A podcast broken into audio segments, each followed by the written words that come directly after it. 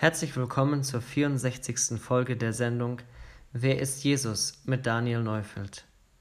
Heute nehmen wir den Teil des Gebetes Jesu durch, der sich explizit mit seinen Jüngern befasst.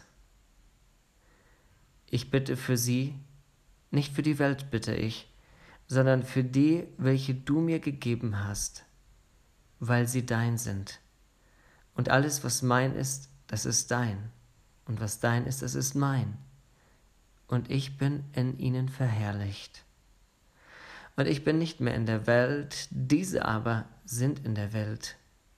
Und ich komme zu dir, heiliger Vater, bewahre sie in deinem Namen, die du mir gegeben hast, damit sie eins seien, gleich wie wir.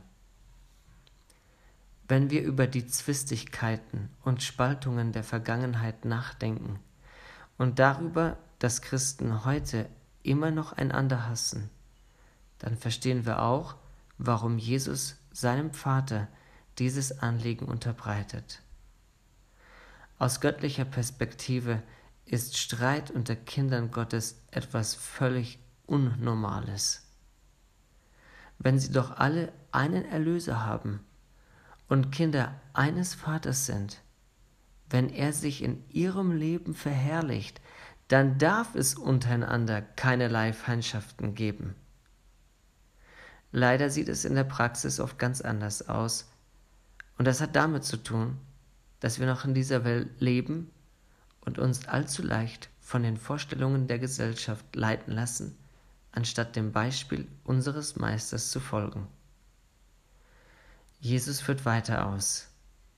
Als ich bei ihnen in der Welt war, bewahrte ich sie in deinem Namen, die du mir gegeben hast, die habe ich behütet, und keiner von ihnen ist verloren gegangen, als nur der Sohn des Verderbens, damit die Schrift erfüllt würde.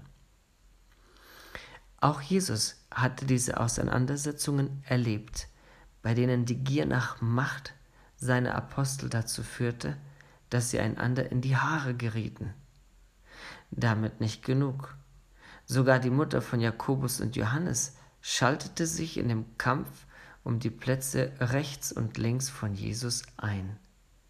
Sie bat ihn zuerst, dass er ihr versprechen solle, ihre Bitte zu entsprechen, und dann kam sie damit heraus.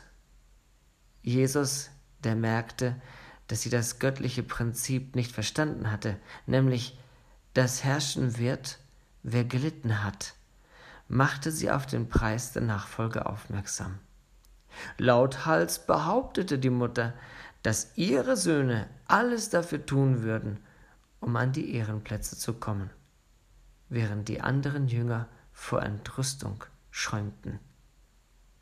Lieb verwies Jesus sie darauf, dass der Vater sich um die Sitzordnungen kümmern würde. Ein anderes Mal stellte er ein Kind in ihre Mitte und sagte ihnen, dass wer groß in seinem Reich werden wolle, so werden müsse wie ein Kind. Bei ihm gelten nicht Ambitionen, sondern Vertrauen. Lukas berichtet uns, wie die Jünger sich während der Passafeier um die wichtigsten Stellungen stritten, da sie dachten, dass Jesus nun der König der Juden werden würde. Und während es um Geltung und Ansehen ging, verrichtete Jesus die Dienste eines Haussklaven und wusch seinen eitlen Schülern die Füße. In der Welt kommt man nach oben, wenn man die Ellbogen benutzt. Bei Gott liegt das Geheimnis wahrer Größe in der Demut, die anderen dient. Das hatte Jesus seinen Jüngern immer wieder ans Herz gelegt, und er hatte darauf geachtet, dass sein Reich frei von dem Streben nach Macht sei. Geduldig hatte er ihre Menschlichkeiten ertragen und sie in der Göttlichkeit erzogen, und obwohl das Ergebnis noch nicht offensichtlich war, stellte er fest, dass es ihm gelungen war. Judas war die einzige Ausnahme. Er wurde als Apostel gewählt, weil er Jesus verraten würde, wie es in den alten Schriften vorausgesagt ist. Jesus hatte noch ein Anliegen, das er so formuliert. Nun aber komme ich zu dir und rede dies in der Welt, damit sie meine Freude völlig in sich haben. Ich habe ihnen dein Wort gegeben, und die Welt hasst sie. Denn sie sind nicht von der Welt, gleich wie auch nicht, ich nicht von der Welt bin. Ich bitte nicht, dass du sie aus der Welt nimmst, sondern dass du sie bewahrst vor dem Bösen. Heilige sie in deiner Wahrheit. Dein Wort ist die Wahrheit.